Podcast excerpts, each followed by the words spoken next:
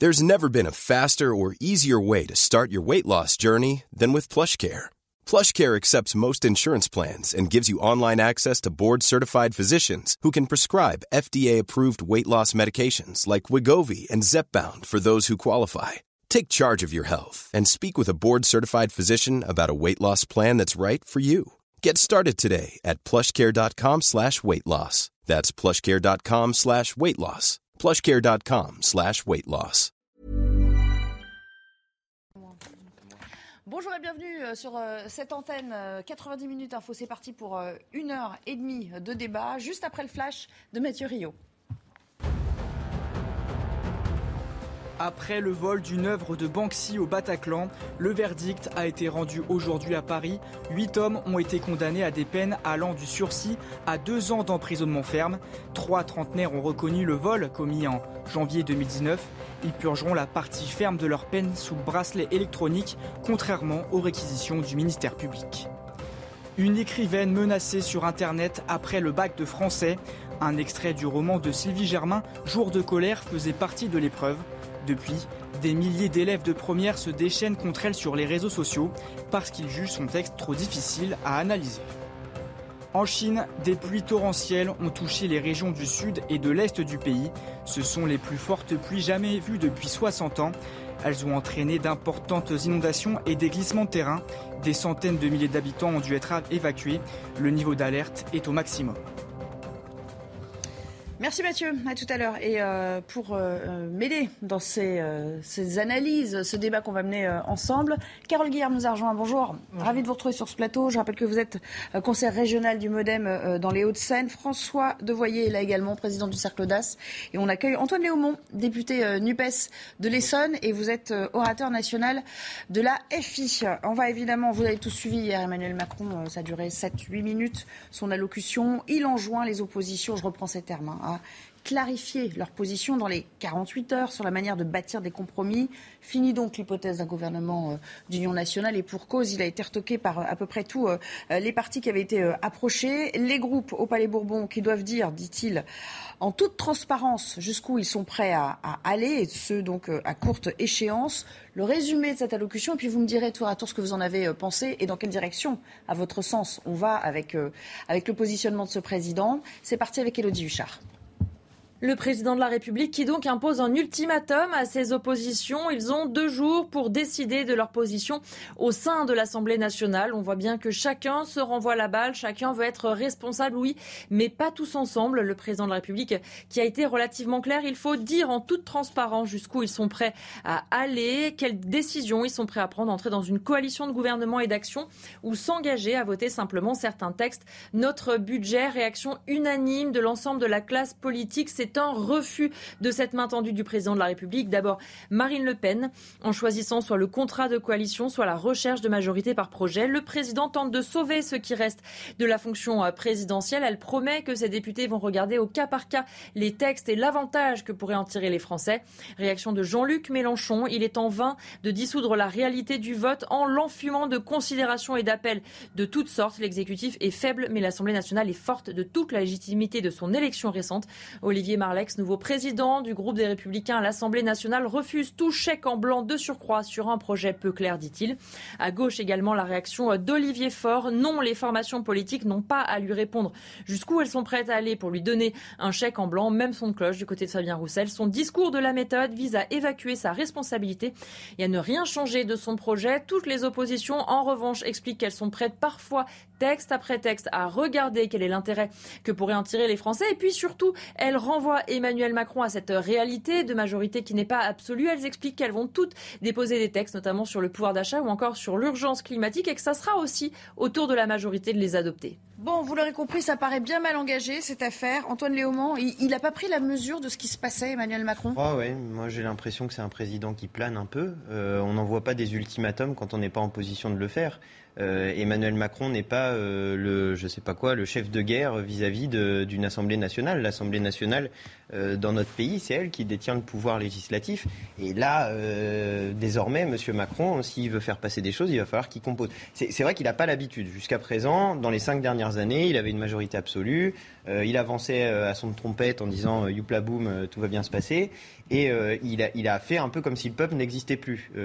genre, il va y avoir des élections. De toute façon, je vais être réélu face à Marine Le Pen, pas de souci. Et il y avait ce petit truc juste derrière qu'il avait oublié, qui s'appelle les élections législatives, et qui n'ont pas, qui lui ont pas donné de majorité majorité claire. Donc quand il dit en plus qu'il s'est fait élire sur un projet, euh, c'est vraiment c'est insultant quoi parce que pour les gens qui ont voté pour lui au deuxième tour pour ne pas avoir Madame Le Pen c'est extrêmement insultant et en plus de ça nous prétendre qu'il a un projet clair, c'est aussi insultant parce que, à part la retraite à 65 ans, moi je ne sais pas ce qu'il veut faire. Il faut aller chercher dans ce qu'il a dit à la Commission européenne pour savoir ce qu'il veut faire, à savoir supprimer 80 milliards d'euros du budget de l'État, soit l'équivalent du budget de l'éducation nationale et de la police. Je me demande bien où il va trouver les 80 milliards d'euros. Carl Guillerme, euh, de son point de vue à lui, on est à peu près certain qu'il avait l'impression de faire un peu amende honorable. Il y a un petit côté toujours chez Emmanuel Macron. Je vous ai compris. Euh, on va travailler, on va composer. Mais en fait, non. Enfin, on a l'impression quand même qu'il s'arc-boute sur quelque chose effectivement qui lui échappe. Or, il peut pas. il a la connaissance de, notre histoire récente de la Ve République. Il peut pas faire comme s'il connaissait pas le fonctionnement de nos institutions. À un moment donné, il faut appeler un chat un chat. Oui. Alors, je vais commencer par euh, modérer euh, le propos de Monsieur Léaumont, euh, Monsieur Emmanuel. Sur le projet, hein, il vous dit qu'il n'y a rien, que c'est le vide intégral. Hein. Oui. Alors, c'est pas exactement ça. Enfin, je veux dire, et je vais rappeler quand même que les Français ont voté lors d'une élection présidentielle que le 24 avril dernier, ça s'est conclu par la réélection d'Emmanuel Macron, ce qui était un fait nouveau sous la Ve République, une réélection hors euh, période de, cohabitation, et à 58%. Donc on a quand même, enfin voilà. oui, mais pourquoi avoir Madame Le Pen Faut pas faut Pas que vous oubliez ça. Non, non, mais il faut pas relativiser les faits. Enfin, je veux dire, Emmanuel Macron bah est élu aujourd'hui président. Ont-ils voté pour Emmanuel Macron ou contre Marine Le Pen C'est ça la question. C'est ça. Il y a plus de gens. Si vous regardez les, juste, ah mais juste sur ce point-là. Non, mais juste sur ce point-là, il y a plus de, oui, mais il y a plus de gens. Si vous regardez les enquêtes d'opinion, il y a plus de gens qui disent au deuxième tour avoir voté contre Madame Le Pen que pour Monsieur Macron. Allez, on va la laisser finir. Oui, je vous laisse. Aujourd'hui, on a une nouvelle donne politique effectivement. Les Français ont souhaité, peut-être avant l'heure, euh, ce que nous défendions depuis de nombreuses années, à savoir euh, l'élection par la proportionnelle. Donc on a une tripartition. C'est vrai que ça va amener euh, certains compromis probablement, et c'est tout le discours qui a été porté par Emmanuel Macron hier soir. Je ne crois pas qu'il y ait eu une fermeture de porte, ou au contraire, il y a des perspectives qui ont été manifestement évoquées, semble-t-il, avec les leaders de, partis politiques et de, et de groupes à l'Assemblée nationale. Je veux dire, c'est, je ne sais pas appeler cela autrement qu'une main tendue.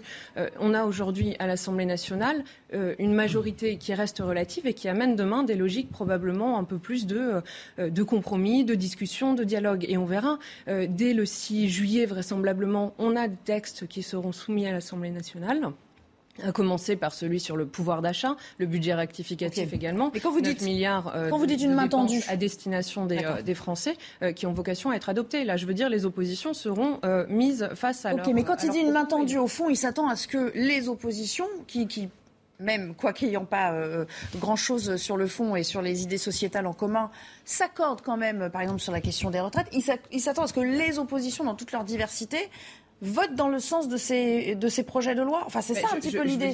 C'est oui, bon, je vous tends la main, mais votez pour moi ou votez comme moi. Bah, au bout d'un moment, il faudra bien que les textes soient votés ou ne soient pas votés. Et dans ce cas-là, on en tirera collectivement les, les, conséquences. Ah, mais là, la, question, elle est collective. Enfin, je veux dire, les Français ont souhaité porter à l'Assemblée une Assemblée composite. On doit réfléchir collectivement aux moyens d'en sortir. François de Voyer, au fond, c'est une Assemblée qui revient à son rôle originel. C'est-à-dire qu'on parle tellement depuis 48 heures là de euh, de blocage, mais, euh, finalement, c'est la, la, démocratie dans toute sa représentativité. Euh, euh, pratiquement absolue, on va dire, puisqu'on a beaucoup critiqué le manque de proportionnel, etc. De facto, on se retrouve pratiquement avec quelque chose qui correspondrait à un système à la proportionnelle.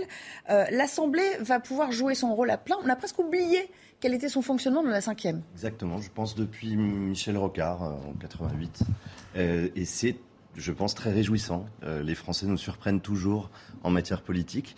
Euh, je pense qu'ils font payer à Emmanuel Macron son manque d'humilité et le fait effectivement que le président n'a pas présenté de projet. Là, d'accord avec Mme Guilherme, effectivement, personne n'a voté sur un projet au cours de l'élection présidentielle. D'ailleurs, il n'y a pas eu de campagne. Il euh, L'Ukraine lui a permis d'évacuer ce, la question de la défense de son programme. On ne connaît pas son programme. Il a tout enjambé, quoi. Il a tout enjambé. Et puis surtout, il a été très mal habitué parce que depuis cinq ans, effectivement, il avait une majorité silencieuse, une majorité assez soumise, avec un Parlement croupion qui avait peu de de pouvoir décisionnaire, on avait l'impression que vraiment la Ve République s'était vidée de sa substance, qu'il n'y avait plus aucun pouvoir législatif. Là, on retrouve le goût du politique et je pense que les Français vont s'intéresser d'autant plus. D'ailleurs, j'ai un chiffre, enfin une statistique en, tête, c'est je crois que 71% des Français disent être satisfaits de la composition de l'Assemblée, en tout cas de, du fait qu'elle euh, qu'elle ait une plus grande représentativité. Oui, c'était ça le. Voilà, qu'il n'y ait pas de majorité euh, absolue. Euh, beaucoup de réactions politiques. À commencer, je vais vous faire réagir dans un instant, Marine Le Pen,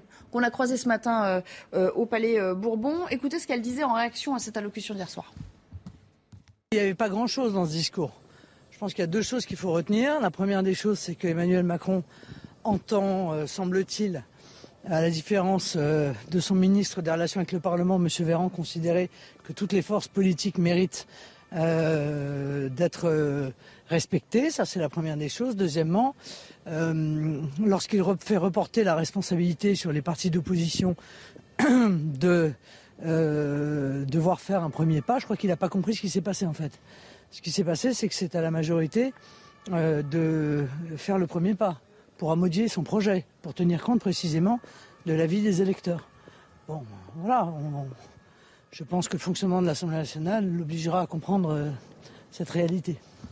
Antonio, au moins sur ce point, vous êtes d'accord même si ça s'arrête là. Bah, moi, je ne compte pas que M. Macron euh, a maudit son projet. Enfin, il y a tellement d'incompatibilité entre nos projets et notre projet est tellement un, ensemble que si jamais on, venait prendre des petites mesures euh, isolément, ça ne ça, permettrait pas de garder cette cohérence-là. C'est un peu le, problème qu'on a d'ailleurs parce que ben, l'augmentation du SMIC, si vous ne faites pas en même temps les réformes sur l'entreprise pour permettre euh, ce qu'on appelle, nous, le, fonds de solidarité interentreprises pour faire en sorte que les petites entreprises payent moins euh, de, cotisations sociales et que les grandes entreprises en payent davantage. Si vous ne faites pas l'un et l'autre en même temps, bah, vous allez mettre des, entreprises en difficulté. Mais bon, s'il veut augmenter le SMIC, on, y sera favorable. Petite incise, il y a d'autres, d'autres textes quand même sur lesquels il va falloir que vous mettiez au, au sein même de votre eh ben, coalition. exactement, mais on va regarder. Mais justement, je vais rejoindre ce que vous disiez. En fait, on va redécouvrir le pouvoir d'amendement et la, et la Macronie va devoir redécouvrir le fait de faire de composer. C'est-à-dire, si jamais euh, ils, disent non à tous nos amendements, comme c'était le cas dans les années euh, précédentes, bah, euh, nous, on ne votera pas des textes où, dans lesquels il n'y a absolument rien de ce qu'on a proposé. Et là, il y aura blocage. Je voulais, ouais, il y aura blocage. Mais je voulais revenir. Tout à l'heure, vous aviez une, un bandeau qui, qui me faisait rire. C'était la Macronie assiégée. Et, et, je trouve vraiment très intéressant, le, justement, le parallèle. D'un côté, il envoie un ultimatum. De l'autre côté, il y a ce sentiment de Macronie assiégée. On n'envoie pas des ultimatums depuis un siège. Enfin, quand on est, on peut envoyer l'ultimatum quand on est celui qui assiège mais quand on est dans le siège, en général, c'est un peu difficile. Voilà, c'est un peu difficile de dire les gens vous allez faire comme ça à partir de maintenant. Il y a un peu ce, décalage réellement entre un homme qui n'a pas compris une situation politique et une situation politique qui va s'imposer à lui, qu'il le veuille ou non. Autre réaction, euh, et là je vais, me, je vais me tourner vers vous pour euh, euh, intervenir après, c'est Manuel Bompard. Manuel Bompard, carrément, il a utilisé des mots très forts sur l'antenne de RTL ce matin. Il a carrément parlé de crachat à la figure des Français. Bon, avec toute la verve, vous savez qu'il caractérise. C'est parti. Écoutez, il n'a pas fait une proposition, il a posé un ultimatum. Il a dit au groupe parlementaire à l'Assemblée nationale euh, mon projet, en quelque sorte, il a été approuvé par les Françaises et les Français au deuxième tour de l'élection présidentielle. Et dorénavant, vous devez dire si vous êtes d'accord pour participer à sa mise en œuvre. Bon, bah, sur ce base-là, il est évident que pour notre groupe, qui a mené deux campagnes électorales en opposition à ce projet, il est bien évidemment impossible que nous participions à la mise en œuvre du projet du président de la République. Je trouve qu'hier, il y avait quand même une forme de, pardon, mais de crachat au visage du peuple français.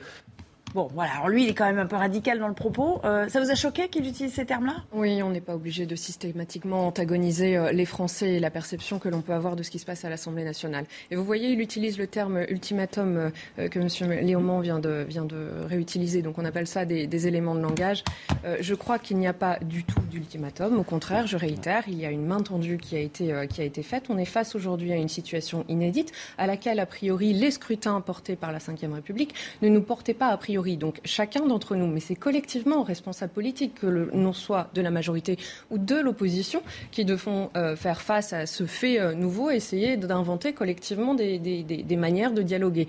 Et vous disiez, euh, on a vocation à l'Assemblée nationale, à travers le, truchement des, amendements, à, changer la, la, manière de faire, en tout cas en ce qui concerne la majorité présidentielle. Mais il en va de même pour l'opposition à la vérité. Donc c'est-à-dire que les logiques d'obstruction qui furent celles du quinquennat passé et d'autres d'autres quinquennats à la vérité, euh, n'ont pas peut-être vocation à perdurer euh, bah, sous, euh, sous, ce quinquennat-là. Bah, bah, pardon, mais il faudra qu'on fasse passer les textes à un moment. oui, mais ça dépend complètement. non, je suis alors. ça dépend. Alors c'est autre chose.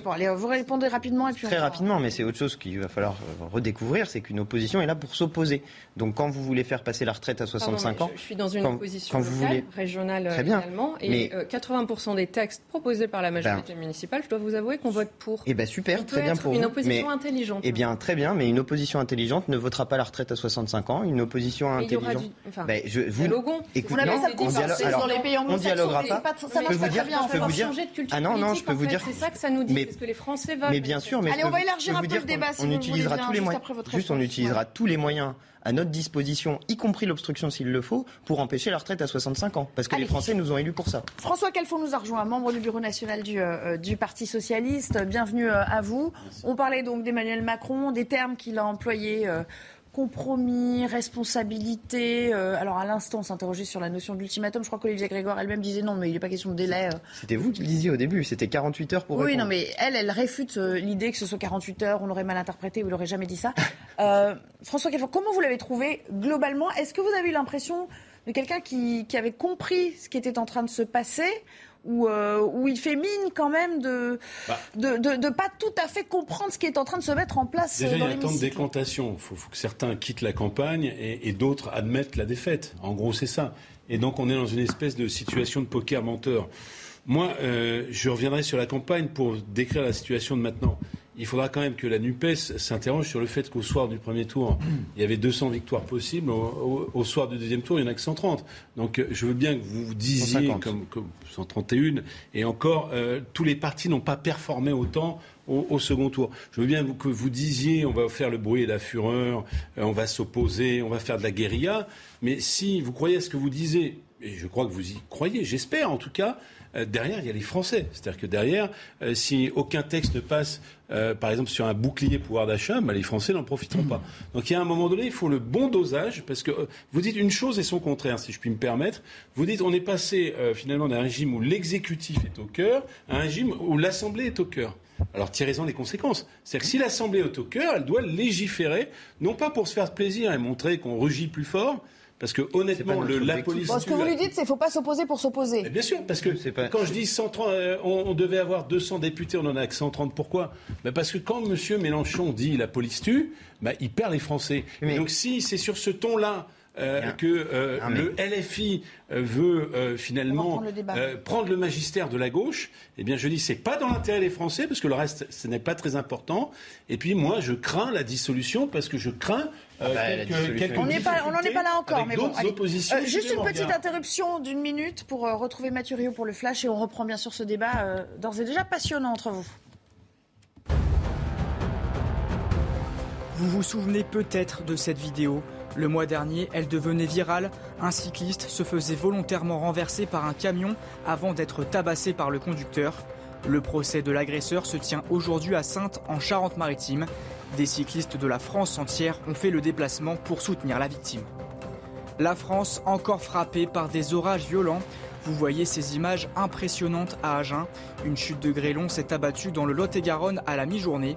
Ces orages vont balayer le pays du centre vers l'est. 31 départements sont en vigilance orange. En Afghanistan, c'est le séisme le plus meurtrier connu par le pays depuis plus de deux décennies. Au moins un millier de personnes ont été tuées et 1500 blessés dans la seule province de Paktika, la plus touchée. Les autorités craignent que le bilan ne s'élève encore dans cette région rurale, pauvre et difficile d'accès. Nombre de personnes restent piégées sous les décombres. Merci Mathieu. On était en train de s'interroger euh, à l'instant, hein, juste avant le flash, François de Voyer, sur euh, euh, une opposition euh, constructive, responsable, qui, joue son rôle. Et il nous disait, en, en somme, euh, font que d'une certaine manière, Jean-Luc Mélenchon et la NUPES s'étaient aliénés, à son sens, une partie de l'électorat qu'elle aurait pu recueillir. Pour les propos. Monsieur Ruffin l'a fait dans le monde. Ah pour, les propos, pour les propos tenus sur la police notamment. Est-ce que vous partagez cet avis? Alors, Même si on, vous ne votez pas forcément pour eux, mais bon. Au-delà, on oublie que la grande gagnante de ces législatives, c'est Marine Le Pen. Elle a gagné bien sûr le défi de la dédiabolisation en, faisant élire 89 députés dans un mode de scrutin qui lui était très défavorable. Et grâce aux réactions excessives de la NUPES, elle est en train de gagner le défi de la notabilisation. Ces députés sont arrivés très calmes à l'Assemblée, ils sont cravatés, ils jouent vraiment, ils se sont mis dans le costume immédiatement. mais depuis hier, on commande beaucoup la forme. Euh, parlons aussi du fond. Enfin, je veux dire, ça arrive Bien sûr, mais, sympa, mais les réactions de Marine Le Pen, ça par pas passer les lois. sont assez constructives. Elle est assez raisonnable dans ses réactions. Elle laisse la porte ouverte à des accords ponctuels en fonction des textes concernés. Et donc, de ce point de vue, c'est toujours une vraie révolution, à mon avis, à laquelle on assiste. C'est quoi, euh, Carole Guillaume, une opposition responsable? Pour revenir, euh, et après, je, je, je, vous voulez réagir à ce qu'il bah, vient de dire C'est ça, mais c'est qu'on dit qu'on est une opposition irresponsable, tout ça, j'aimerais bien euh, juste dire un petit mot. Effectivement, euh, il y a eu plus de députés du Rassemblement national que euh, ce, qui, euh, ce que nous attendions. Mais je ne pense pas qu'on puisse en imputer la responsabilité à ceux qui se sont battus contre le Rassemblement national. Je pense qu'il faut en imputer la responsabilité à ceux qui ne se sont pas battus contre le Rassemblement national. Et dans ce cas-là, la Macronie a une responsabilité morale, historique, qui est gigantesque. Je vous donne un exemple très concret. Dans le sud de mon département, l'Essonne, mm. il y avait un candidat qui s'appelle Mathieu Hiller, qui est un candidat brillant, un syndicaliste engagé profondément, qui défend les, les salariés depuis des années. Il était au deuxième tour face à quelqu'un du Rassemblement national. Il a perdu à 2000 200 ou 2400 voix, je me souviens plus exactement. Mais il y avait aussi 5700 bulletins blancs et nuls dans ce deuxième tour. C'est-à-dire que 5700 personnes n'ont pas voulu choisir entre l'extrême droite. Donc s'il y avait consigne de vote en votre faveur Mais précisément. Et ceux qui, ceux qui nous ont accusés d'être des ennemis de la République, des adversaires de la République, qui ne sont pas capables de faire un choix aussi simple qu'entre l'extrême droite et des républicains d'aller voter, eh bien, moi, je considère que c'est une responsabilité historique et morale. Il fait porter les responsabilités sur vos épaules. Voilà. je, veux bien qu'on rejoue le, match constamment, et c'est d'ailleurs ce que Mélenchon euh, s'est entêté à faire, euh, je crois, euh, y compris après sa défaite présidentielle. il n'en demeure pas moins aujourd'hui que sur, sur les résultats, on peut revenir sur, sur l'analyse. Hein. celui, en tout cas qui est appelé euh, à l'électorat euh, du Front National, euh, c'est bien Jean-Luc Mélenchon. Et les études le montrent bien que la porosité s'est faite aussi sur les duels de second tour. Pardon, mais je vais revenir. On a, été très clair, on a été très clair et on a combattu les extrémismes de tout craint et on l'a fait parfois avec victoire, ce qui nous permet aujourd'hui d'être le premier groupe numériquement à l'Assemblée nationale, 245 députés de la majorité présidentielle et parfois, évidemment, on a perdu, c'est le jeu de la démocratie. Pour répondre à votre euh, question Sur euh, l'opposition responsable, c'est quoi? Parce que c'est un terme qui a été euh, prononcé à plusieurs reprises hier hein, C'est une très bonne question. Effectivement, la logique qui a perduré sous la cinquième, c'était la bipolarité, c'est-à-dire qu'on s'oppose ou on est pour. Aujourd'hui, on est contraint, les faits nous y amènent et en particulier pour les oppositions, de composer un peu différemment. Donc l'opposition responsable, ce sera celle qui permet de dire, oui, bah, il y a certains textes où on va faire le jeu des amendements, où on va chercher à améliorer un texte, et c'est précisément ce à quoi sert le dialogue parlementaire aussi bien dans son origine. Parfois, ce sera de l'opposition, mais tout le panel euh, d'outils euh, au sein des assemblées, euh, assemblées nationales et Sénat nous permet aujourd'hui de, dialoguer. Donc charge aux, oppositions d'être pour le coup responsables et, de ne pas dire ce que vous disiez précisément tout à l'heure, obstruction systématique. Donc ça veut dire, ça veut dire au cas par cas, voter quand, voilà, quand on peut s'accorder. Mais les amendements aussi, les amendements aussi Absolument. Mais, par exemple, peut-être qu'on évitera cette fois-ci les milliers et milliers d'amendements qui ont pu être portés à l'Assemblée. J'essaie que chacun s'exprime parce que euh, c'est fini les gentils et les méchants. Et, je veux dire, c'est un peu comme si un rêve se réalisait, c'est-à-dire qu'on est revenu à un régime d'assemblée, ce qui a été souhaité par beaucoup, par vous, par moi, et qu'on n'en tirait pas les conséquences. Les conséquences, c'est la co-construction. Donc, euh, quand je suis arrivé sur ce plateau, mais je vois que ça évolue très vite, tant mieux, il va bien falloir que ça évolue. C'était on fera l'opposition systématique, la guérilla, etc. Moi je veux bien, mais à partir du moment où il n'y a plus de stabilité et on doit en tirer des conséquences positives, c'est aussi peut-être à mettre au crédit de la NUPES. Moi j'essaie d'être objectif. Hein. Euh, à partir du moment où il n'y a plus d'exécutif fort, eh ben, il faut prendre la mesure de ce qui est en train de se passer. Alors, avec un jalon, je vous le dis quand même, parce que manifestement, qui est le plus rouge et le plus pur et le plus dur, euh, c'est une sorte de course à l'échalote. Mais euh, moi, ce que je crois, ça c'est très personnel, je crois qu'on retournera devant les électeurs avant le terme des 5 ans. parce que ça ne tiendra pas. Donc, moi, au lieu d'accuser les uns les autres, euh, ceux les fâchés, pas fachos, c'est la faute à Macron, qui est un peu court d'école, honnêtement, hein, et je le dis aux uns comme aux autres, qu'est-ce qui est efficace pour les Français et est-ce que, euh, parce que c'est ça qui nous pend au nez, est-ce que retournons aux, urnes, euh, nous aurons non pas 90 députés Rassemblement National, Allez, on va mais une majorité Rassemblement National. Bah, si c'est ça qui doit nous On animer. parle Voilà, la, je pense. la dissolution, on va s'interrompre quelques minutes, vous l'avez compris avec le générique, et, euh, et on revient bien sûr pour la deuxième partie. On continue à parler euh, de la suite euh, de la recomposition de l'Assemblée nationale. À tout à l'heure. De retour pour la deuxième partie de, l'émission et avant de reprendre le débat, puisqu'il est pratiquement 16h, le, le journal a commencé par cette interrogation sur l'avenir d'Elisabeth Borne. Vous savez, elle n'a pas été citée une seule fois par euh, le chef de l'État hier dans son allocution. La Première ministre en déplacement dans le 15e aujourd'hui, euh, Damien euh, Abad à ses côtés, il lui a affiché son soutien. On l'écoute.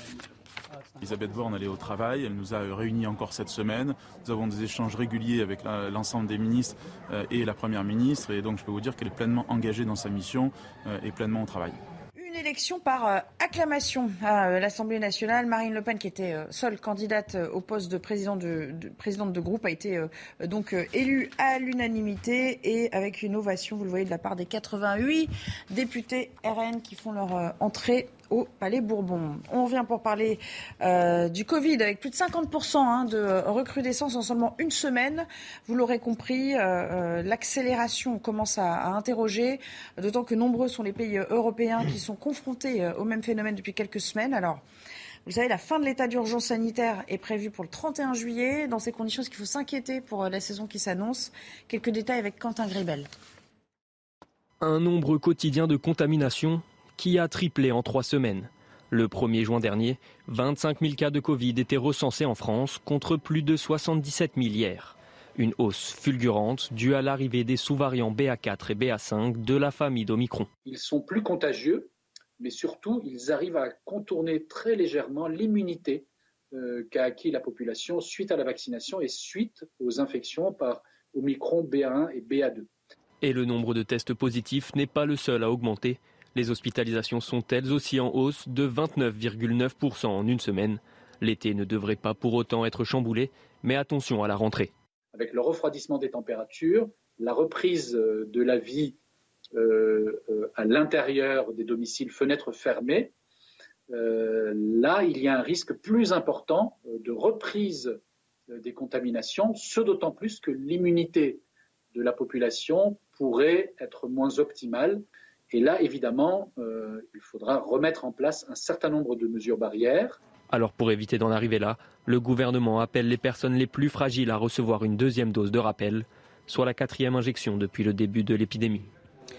La justice avec le procès des attentats du 13 novembre, euh, on approche de la fin. Noémie Chose, bonjour. Vous assistez à l'audience à la Cour euh, d'assises spéciale de Paris. Aujourd'hui ont lieu les plaidoiries des avocats de euh, euh, Mohamed Abrini. C'est le 11e membre du euh, commando, celui qu'on a surnommé l'homme au chapeau. Absolument, euh, Nelly. Il est connu euh, pour être l'homme au au chapeau des attentats de Bruxelles en mars 2016. Ici, en France, il est jugé comme complice euh, des attaques du euh, 13 novembre, celui qui devait faire partie du commando des commandos avant de renoncer et de quitter précipitamment la France pour la Belgique la veille seulement des euh, attentats. Pour le parquet antiterroriste, son implication justifie une condamnation à une peine très lourde, réclusion à perpétuité assortie d'une période de sûreté de 22 ans, une peine excessive pour la défense de Mohamed Abrini qui vient euh, de euh, plaider. Euh, Son avocate, maître Marie Violo, euh, l'a fait avec force, avec colère parfois. Oui, il est coupable, il va être condamné, vous allez le punir, il n'y a pas de débat, il le sait, il l'assume. Mais vous n'oublierez pas qu'il n'a jamais cessé de douter, qu'il a renoncé. Le 12 novembre, insiste-t-elle, il se fait la malle, il claque la porte. Non, il n'en sera pas, il n'ira pas tirer au hasard, tirer au hasard sur les terrasses des cafés parisiens. Il ne tuera pas le 13 novembre. Les avocats de Mohamed Abrini demandent aux magistrats de condamner mo- leur client à 30 ans de prison et non pas à la réclusion à perpétuité. La perpétuité, c'est trop quand on renonce, quand on décide de braver le groupe État islamique pour se rapprocher de la communauté des hommes. Merci beaucoup et merci à Olivier Gangloff qui vous accompagne aujourd'hui à la Cour d'assises spéciale de Paris. Et puis, euh, un dernier mot à Bruxelles. Le Conseil européen euh, vient de, commencer. Bonjour Harold Iman. Euh, vous êtes sur place ce matin. Les Balkans, il y avait un, sommet consacré aux, aux Balkans. Ils ont exprimé une forme euh, d'amertume parce qu'on parle effectivement d'une candidature qui irait plus vite pour l'Ukraine aujourd'hui au sein de, de l'UE et qui leur damerait le pion. Quoi. Alors ils ne sont pas jaloux de l'Ukraine, mais ils sont très déçus, surtout ces trois. à ce sommet des Balkans, c'est-à-dire euh, la Macédoine du Nord, l'Albanie, la Serbie. Il n'y a aucune ouverture des négociations d'adhésion qui a été actée à ce sommet. Rien du tout. Euh, la Bulgarie, membre de l'Union européenne, bloque l'entrée de la Macédoine du Nord pour des raisons purement identitaires, ce qui bloque les deux autres pays en même temps. C'était un peu comme si c'était un lot. Alors les trois dirigeants viennent de dire leur tristesse, ont remercié Emmanuel Macron pour tous ses efforts et ils sont favorables à sa communauté politique européenne, mais qui n'a pas encore vraiment de contenu, donc ils n'en attendent rien dans l'instant. Et surtout, euh, ils sont déçus parce que Emmanuel Macron, Ursula von der Leyen et Charles Michel ont annulé la conférence de presse qui devait parler de ces Balkans par tristesse. Ils ont annulé, selon le Premier ministre albanais, Edi Rama. Merci beaucoup, Harold. On vous retrouvera un petit peu plus tard dans l'après-midi, puisque le, Conseil, euh, enfin le sommet ne, fait que, débuter. On était en train de, débattre sur ce plateau du fonctionnement de nos institutions ou de l'idée euh, qu'on s'en fait. Et euh, c'est vrai que si Emmanuel Macron ne trouve pas, disons, ne recueille pas l'assentiment des autres formations politiques de, de l'opposition, il a toujours une arme à sa disposition. On en parlait tout à l'heure entre nous, c'est la dissolution. François de Voyer. Alors c'est une arme à double tranchant. Chirac, enfin, il s'en souvient plus, mais il l'a appris à ses dépens en 97. Hein. Euh, ça, peut très vite basculer dans, toute autre chose et recomposer encore plus durement, peut-être, euh, euh, les blocs au sein de l'Assemblée. C'est une décision très délicate, surtout pour un deuxième mandat, dernier mandat, a priori. Il faudrait qu'il choisisse vraiment bien son moment. Il peut le faire qu'une fois par an. Hein. Oui, et, quel moment? Parce qu'il faut au moins qu'il y ait déjà euh, la certitude aux yeux des Français que la situation est bloquée, que le Parlement ne parvient pas à travailler. Aujourd'hui, on n'en est pas là. Donc euh, il va y avoir, dans tous les cas, au moins quelques mois très difficiles, en essayant, on peut l'imaginer, de piéger un petit peu les oppositions, euh, de laisser ceux qui éructent beaucoup s'exprimer plus que jamais pour les, décrédibiliser, de faire passer certains. Enfin voilà, il va jouer vraiment de. Il y a une stratégie derrière, quoi.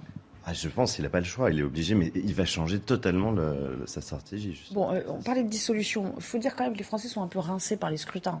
On vient de s'en faire euh, trois, 4 là d'affilée. Ça va être compliqué quand même de justifier à nouveau une convocation aux urnes. En, réalité, les Français ont forcé la porte d'un changement institutionnel euh, qui ne correspond pas à un changement des textes. Ils ont dit euh, bah, Macron, euh, plutôt Macron que Le Pen quand même. Ils l'ont dit. de gauche en particulier, ça a été dit et on y insiste beaucoup. Et ils ont dit on ne veut pas donner de majorité à Macron. et d'une certaine manière, on a un paysage politique qui ressemble à, à l'état du débat public. Donc, quelque part, et psychologiquement et politiquement, D'aucuns n'y arrivent pas encore, mais ils vont y arriver parce qu'ils n'ont pas le choix. C'est paradoxal, mais c'est les oppositions qui ont la main. Donc j'entends euh, même mes propres camarades expliquer Ah, bah oui, mais comment ça Il nous donne un ultimatum qu'il n'a pas donné, euh, même s'il a donné une date. Euh, mais en réalité, renvoyer la responsabilité. Il a donné une période, il a donné une période. il mais en réalité, il n'y a pas de solution. Je sais que ça fait quitter les gens doivent quitter les postures, mais il n'y a pas d'autre solution que la co-construction. Mm. et, et, je le dis d'autant plus que euh, finalement, les oppositions, la gauche socialiste, la gauche LFI, le Rassemblement national ont réclamé un rééquilibrage. Les Français leur ont donné. Donc si maintenant les gens, euh, enfin les, responsables politiques se montrent incapables d'en faire quelque chose, bah, là il y a quand même une, difficulté qui me paraît importante. Alors sur le fond quand même, parce qu'on parle toujours de la forme, jamais du fond. Sur le fond, il faut avoir une lecture lucide de ce qui se passe. Les Français sur le plan sociétal sont très à droite. C'est la ligne CNews. Il y a une ligne identitaire très bah, forte, euh, sécuritaire. Hein. C'est un clin d'œil. Je, vois bien que vous réagissez. Mais c'est une ligne très à droite. Qui je suis pas endormi, hein, je vous écoute. Les Français sont très à droite sur la question sécuritaire. Je le regrette, mais c'est comme ça. Et sur la question sociale, ils sont très antilibérales. C'est ça la réalité. C'est-à-dire que et, donc comment on sort une politique avec ça? Alors ça tombe bien, si j'ose dire. L'urgence tout de suite, elle n'est pas sécuritaire, elle est sociale. Donc est-ce que les députés, la représentation nationale, en lien avec l'exécutif, est, est, capable de voter un paquet pouvoir d'achat. C'est ça, concrètement. Vous irez dans le sens du paquet sur le pouvoir d'achat? C'est un peu le problème, parce que ça va dépendre de ce qu'il y a là-dedans. Et ça va dépendre de si oui ou non euh, les amendements que nous faisons à l'intérieur des textes et article par article sont, euh, sont adoptés. Le problème, c'est qu'il ne faudrait pas non plus que M. Macron et la Macronie, d'une manière générale, euh, se servent de un ou deux trucs qui vont dans le bon sens dans un paquet de lois globales dans lequel il y a plein de trucs nuls. Pour dire vous l'avez fait échouer. Exactement, mais ça c'est évident que c'est ce qu'ils vont faire. Ils vont faire en sorte, et on regardera bah, article par article et, et, amendement par amendement ce qu'on fait. Vous disiez tout à l'heure c'est difficile de s'exprimer dans le sens où on ne sait pas vraiment ce qu'il a en tête. quoi. Bah si, bah, il a donné... On sait pas, non mais sur le projet. Alors, vous dites qu'il n'y a pas de projet. Moi, le... moi la chose qui m'a un peu choqué hier, c'est qu'il a donné un genre de calendrier de, de plan de bataille euh, en, en, faisant comme si vraiment la situation n'avait pas changé, qu'il avait encore une majorité absolue. Il est en mode euh, on va faire ça, ça, ça, ça, ça. Bah, ça dépend, on va voir. Euh, ça, ça, ça, va complètement dépendre. Continuer à donner après, après, pour, pour aller plus loin, qui donne sa feuille de route. S'il est élu président, ça ne veut pas dire que c'est sa feuille de route qui s'impose. Bien sûr, exactement. Voilà. Mais pour aller pour aller plus loin sur le sujet, euh, ça va aussi dépendre de ce que. Enfin, moi, je suis dans un des groupes d'opposition, le principal, la Nouvelle Union populaire écologique et sociale. Mais il y a en face deux autres groupes d'opposition, euh, le Rassemblement national et euh, les Républicains. Ça va dépendre aussi de ce qu'eux font, parce que s'ils tirent les textes euh, vers la droite, euh, en, alors que vous le disiez, et très justement, moi je suis complètement d'accord avec vous, c'est assez rare qu'on soit d'accord avec M. Calfon, mais là pour le coup on est d'accord, euh, il y a une majorité sociale. Dans vous ouvrez vos chacun, vous êtes Il y a une, y a une majorité. Pour sortir des éléments de langage, je vous jure, Il y a une majorité, il y a une majorité dans le pays pour faire une politique sociale. Si je prends le sujet de la retraite, de l'augmentation du SMIC, etc., oui. les gens sont plutôt d'accord avec notre programme que d'accord avec celui de M. Macron. Et d'ailleurs, ils ont essayé d'empêcher que ce programme-là puisse s'appliquer. Donc, ça va dépendre de ce que font les autres. Si les autres, ils tirent les textes vers la droite, ben nous, on ne pourra pas voter ces textes-là. Alors, j'aimerais vous faire réagir à, à, un son de Bernard-Henri Lévy euh, sur, euh, sur notre antenne qui euh, ah oui. associe, vous l'avez peut-être entendu ce matin, on vous repasse Ça, cet extrait, le RN et la France insoumise avec des mots euh, assez durs, vous allez voir. Ah oui, c'est un signal clair et, et, surtout très inquiétant. Oui, ce sont les, ce sont les deux visages de la, de la France euh, rance, de la France euh, qui n'aime pas la France, qui ne s'aime pas elle-même, euh, qui tourne le dos à ce qu'elle a de grand. Et c'est vrai que je n'imaginais pas, euh, il y a 10, 20 ans, voir un jour ça. C'est-à-dire ces deux blocs extrêmes -hmm. et qui sont à bien des égards jumeaux. Du coup, François, vous voyez, la France-France, ça fait combien de millions d'électeurs, ça?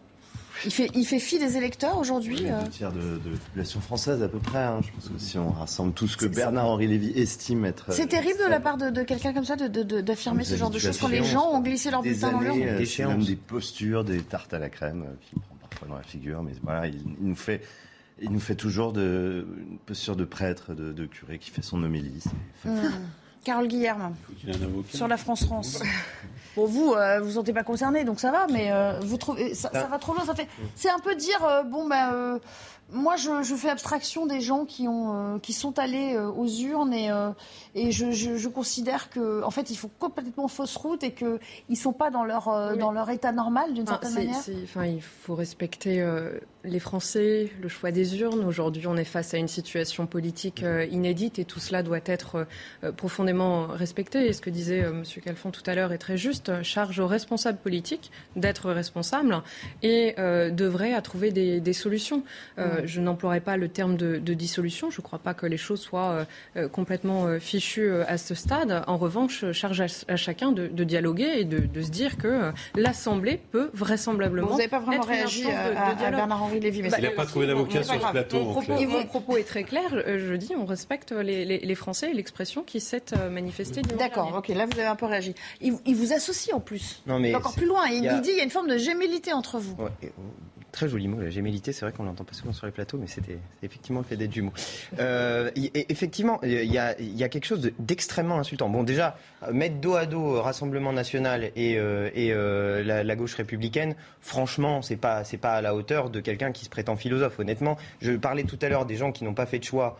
Euh, entre les deux et qui ont coûté euh, l'élection d'un certain nombre de, euh, députés de l'ANUPS et qui ont permis l'élection d'un certain nombre de députés du Rassemblement national, Monsieur Bernard-Henri Lévy est clairement dans cette, dans cette ligne-là. Mais ensuite, dire à des gens comme nous, qu'on est la France qui n'aime pas la France, mais moi, ça me fait hurler, ça me fait hurler. Qui n'aime pas la France? Ceux qui aiment la France, c'est ceux qui défendent, à mon sens, hein, mais euh, je, conçois qu'on ne soit pas d'accord avec moi, c'est ceux qui défendent l'héritage révolutionnaire et républicain de notre patrie. C'est ceux qui... Euh, moi, moi, moi, ma France, c'est celle de Jean Ferrat. On vous dit parfois que vous n'aimez pas la police, quoi. C'est ce qu'on Non, mais la police n'est pas la, police n'est pas la, non, mais la police n'est pas la France. C'est une partie de la France, si vous voulez. Non, bah non, la police. La police n'est pas la France. Non, la police. Ce que vous dites, monsieur. On a des forces de l'ordre, on a le droit de. D'accord, mais à ce moment-là, les, défendre et les, soutenir. Bien sûr, mais vous les mettez tout seuls dans un coin. Sont graves, hein. Non, mais si vous voulez dire que la police et la France toute seule, allez-y. Mais moi, je ne suis pas d'accord avec ça.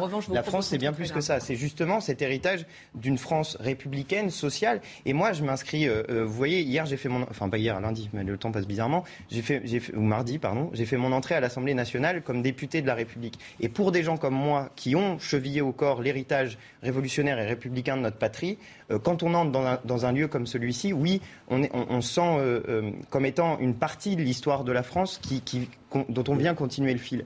Et dire à des gens, vous changeriez pour rien au monde nos institutions? Comment?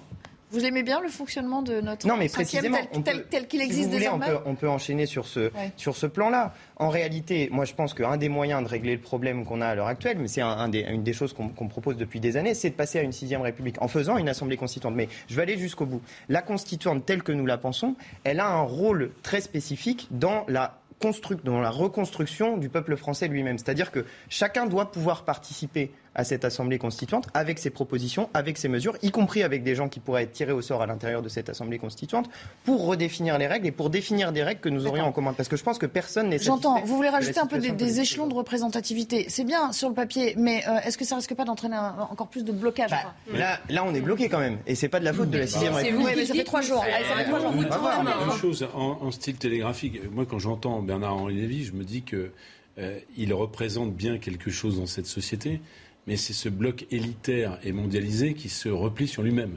Et, d'une certaine manière, tous les changements qui vont dans le bon sens, le mauvais sens, tout ça, c'est plutôt une, France renfermée qu'il représente. C'est-à-dire, il ne les comprend pas. Il comprend pas.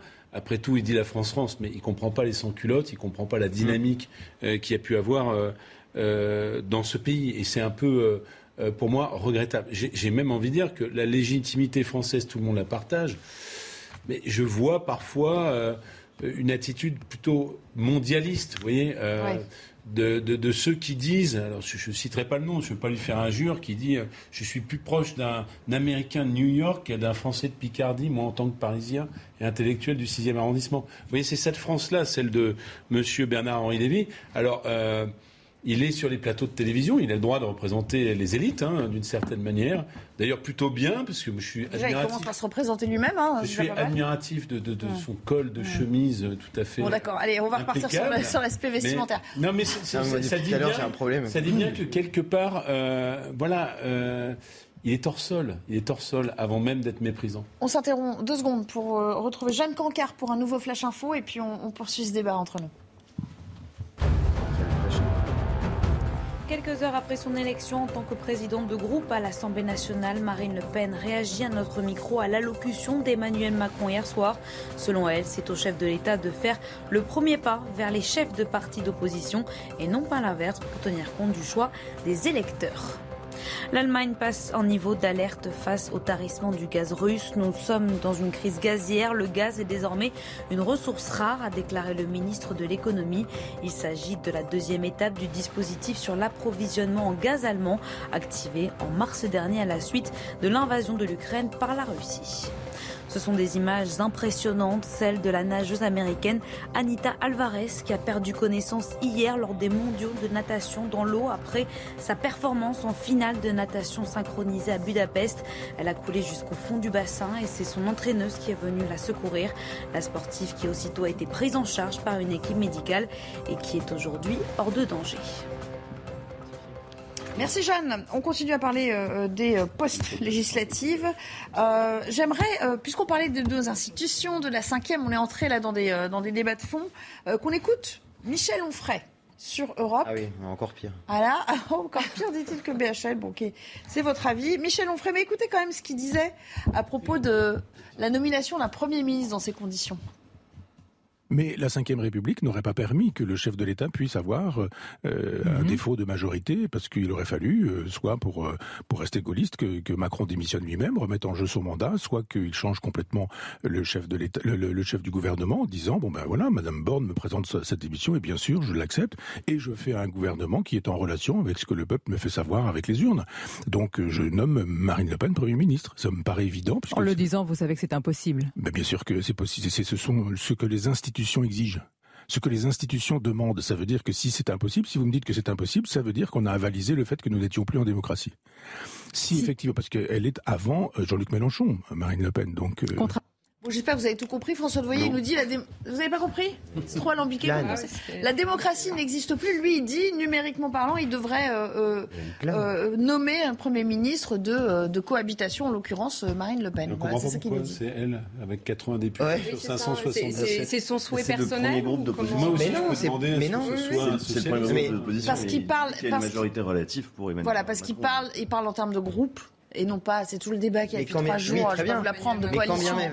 C'est le débat qui est à propos de la commission Quand des finances, quoi. Non, mais il y a, il y a un jeu, il y a un jeu, il y a un jeu d'une partie euh, des gens qui sont bien intégrés dans le système, qui consiste à essayer de rétablir dans l'opposition principale Marine Le Pen, parce qu'elle est bien pratique, Marine Le Pen, au deuxième tour. Quand on est un candidat libéral, eh ben on peut gagner sans avoir de projet, sans avoir de programme, en, en disant qu'on va faire la retraite à 65 ans, parce que euh, on, on impose à tout le monde de voter contre Madame Le Pen. Donc c'est tellement pratique qu'ils veulent pas s'en débarrasser. Ils essayent de la ressortir euh, jusqu'au bout. François de Voyer, on ne vous a pas beaucoup C'est entendu. ce que encore. vous allez vivre aussi. C'est-à-dire que euh, vous êtes en train d'être diabolisé, la NUPES, bah, c'est- comme l'a été très longtemps le Rassemblement national. On est- et, et Bernard-Henri Lévy en est le, le- Ah bah, c'est le parfait exemple.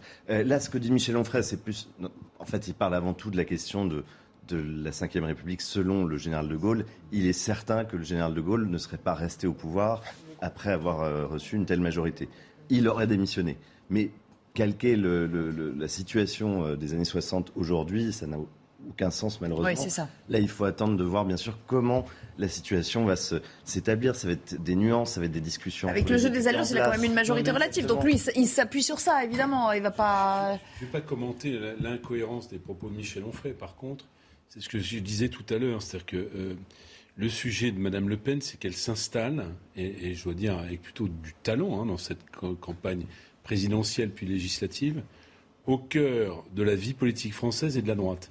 Et, à un moment donné, Michel Onfray, qui fut de gauche il y a, il y a très longtemps, et un certain nombre d'intellectuels, via des sas euh, laïcistes euh, très prononcés, euh, rentrent dans sa sphère d'hégémonie culturelle, pour utiliser une expression d'Antonio Gramsci, un penseur italien. Et, et ce qui m'inquiète, c'est ces dynamiques politiques qui sont à l'œuvre. Et on l'a dit sur tous les tons, sur un ton polémique, maintenant plus, plus, plus cérébral, plus. euh, mais il ne s'agirait pas que euh, finalement la gauche, je le dis à mes amis de la France insoumise, avec qui j'ai des désaccords assumés, euh, se ridiculise dans des postures qui sont finalement les, les postures de l'ultra-gauche. Euh, et là, je suis pas en train de taxer l'ultra-gauche, mais les méthodes, par exemple, quand je vois, il se trouve que c'est des jeunes écologistes qui font des banderoles, qui s'accrochent à l'Assemblée nationale parce que 89 députés rentrent, je me dis que ça ne rend pas service à la gauche et ça, consti- ça participe de, ce, de cette translation de la légitimité politique de la gauche vers l'extrême droite. Ça se pose aussi, euh, d'une certaine manière, à ce centre politique. euh, on a dit un centre euh, charismatique, un hypercentre par Emmanuel Macron, qui après avoir une expérience, la première expérience politique où le centre droit, en fait, qui a, qui a gité à droite, hein, aura à se poser la question de son propre avenir. Est-ce qu'il est à droite? Ou est-ce qu'il est euh, au centre-gauche Mais ce que je veux dire, c'est On que... a, on, a, on a beaucoup cherché la jambe gauche quand même pendant cette première mandature. n'a pas existé. Ce que je veux dire, c'est que les hégémonies culturelles et politiques précèdent les majorités politiques. Et ce que je vois du Carole moment Guillerme. dans lequel nous sommes, c'est que l'hégémonie culturelle est en train de passer à l'extrême droite. Carole Guillerme, voilà, il faut qu'il maintenant qu'il euh, assume euh, entièrement euh, ses- son choix euh, de politique, Emmanuel Macron. La Oui, nouvelle méthode, alors- ça va être quoi? Voilà la nouvelle méthode. Bah, écoutez, Cette fameuse euh, nouvelle méthode qui nous crois- Je crois l'avoir dit euh, plutôt depuis le début de, de cette émission. Ah, on n'a pas super compris, dialogue. Non. Bon, bah, je, je suis navrée. Je vais essayer et tâcher d'être d'être plus clair. Euh, on a évidemment le, le jeu des oppositions, mais aujourd'hui, encore une fois, elle est- la- toute la déclaration de- d'Emmanuel Macron euh, hier fut celle de dire bon bah voilà, on peut avancer différemment. On a aujourd'hui un cadre qui est Ça, celui des institutions de la Ve République. Je vous en prie, laissez-moi terminer. euh, qui euh, a vocation à évoluer, puisque les Français ont, en ont- ont décidé cela ainsi. Et le dialogue peut se faire au sein des, instances que sont assemblées Mais ça veut dire une remise en question. Pardon, je reviens simplement sur Peut-être une remise en question aussi de tout ce qu'il avait en, tête euh, dans ces ah bah, projets. Euh, nécessairement, quand on se présente à une élection, a priori, on y va pour gagner. Euh, donc ça fut le cas pendant l'élection présidentielle, puisqu'on a Emmanuel Macron qui a été désigné par les Français président de la République.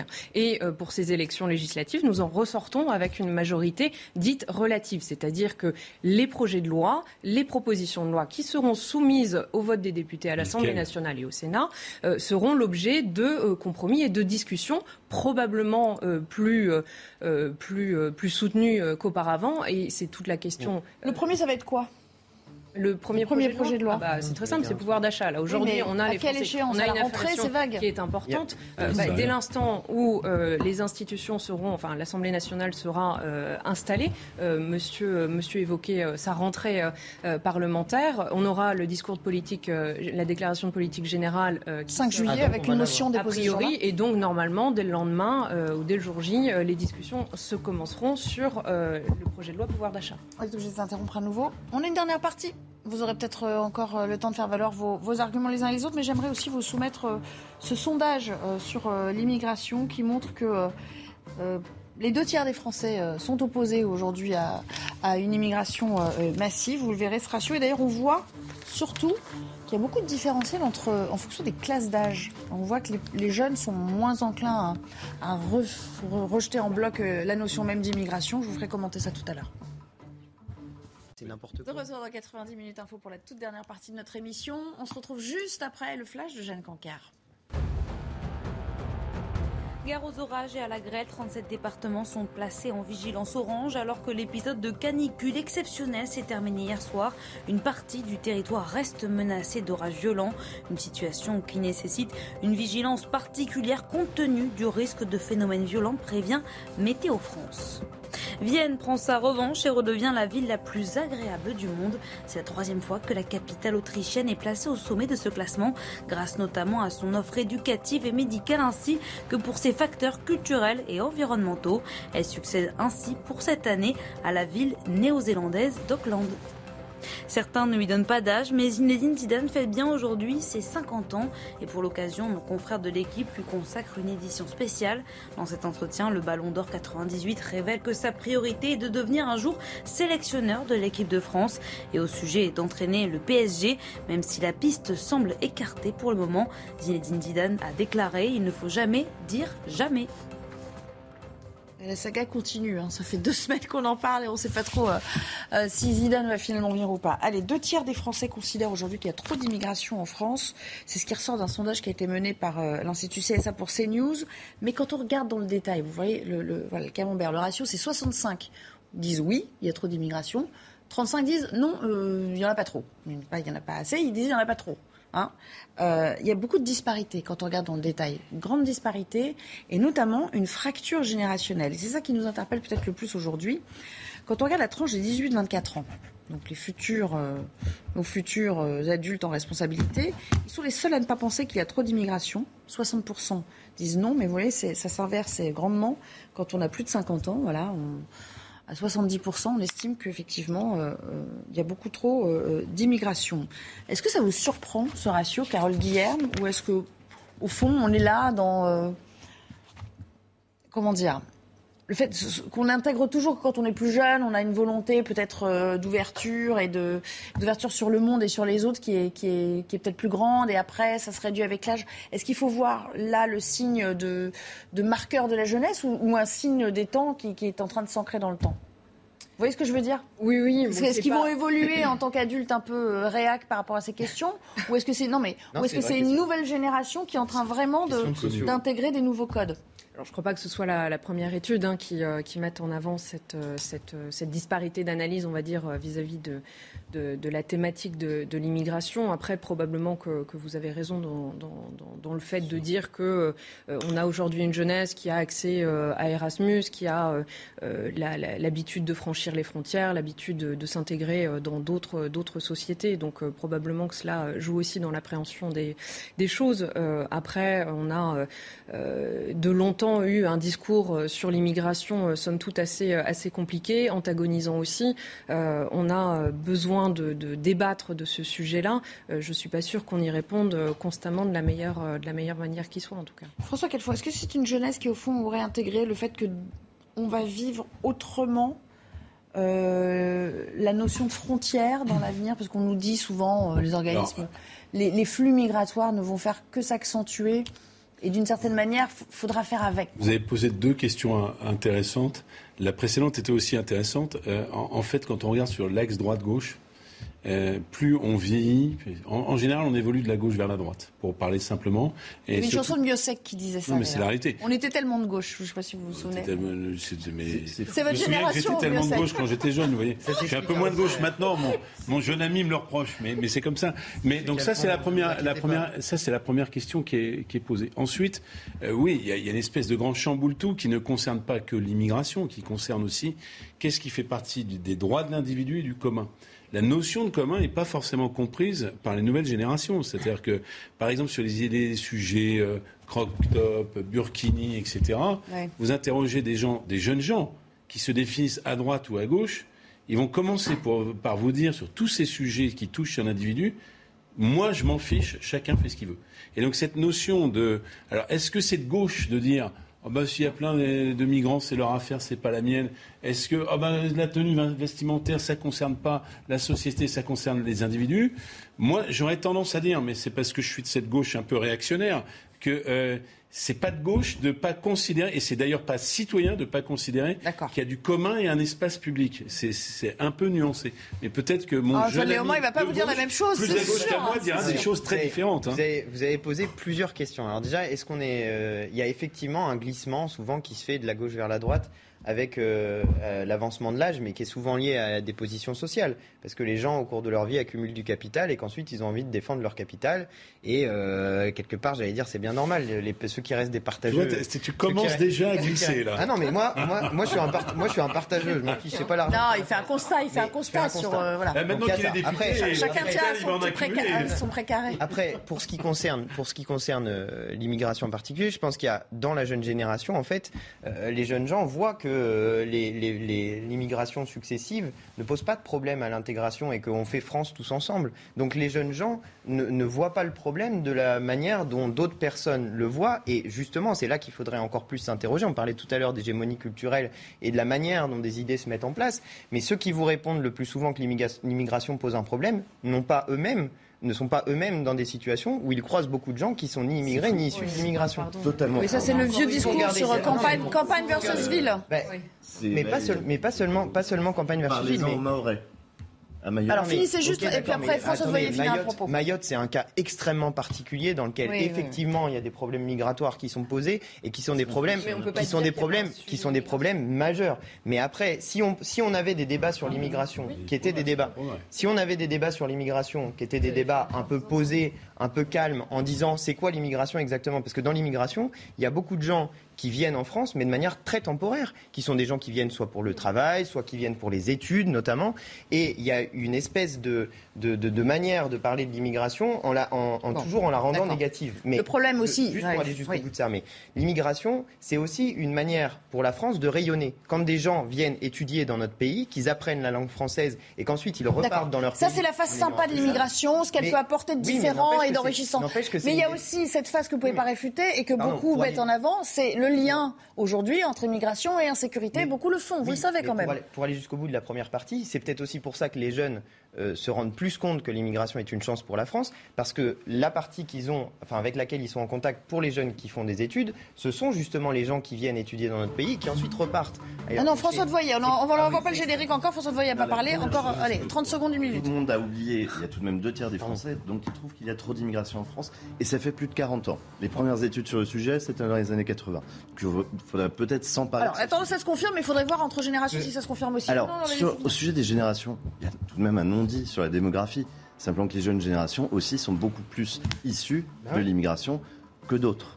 Mais pareil. Euh, en revanche, moi j'aimerais rappeler une chose, une dernière chose. Il faut décorréler définitivement la question du racisme et de l'immigration.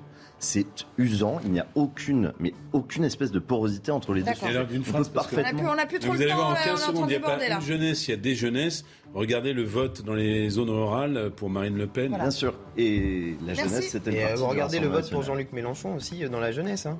Merci, Celui qui est en tête, c'est Jean-Luc Mélenchon. C'est tout le temps. Oui, bah c'est- ça confirme à Le mot de la fin, c'est Mélenchon. Oui. C'est euh, tout le temps Deux qui nous restait aujourd'hui. Merci à tous les Pour quatre faire de nous avoir accompagnés tout au long de cette heure et demie euh, de débat. Dans un instant, Laurence Ferrari, Punchline. Vous retrouve demain pour une nouvelle édition de 90 minutes info, toujours euh, à 15h30. Excellente soirée sur notre. C'est une nouvelle illustration du rebond de l'épidémie en France. Le nombre d'examens de dépistage a augmenté de 25% la semaine dernière, alors que le nombre de contaminations a triplé en trois semaines, passant de 18 000 cas quotidiens à plus de 54 000 hier. Le célèbre Pacha reprend vie sur l'île après deux ans sous le signe de la pandémie.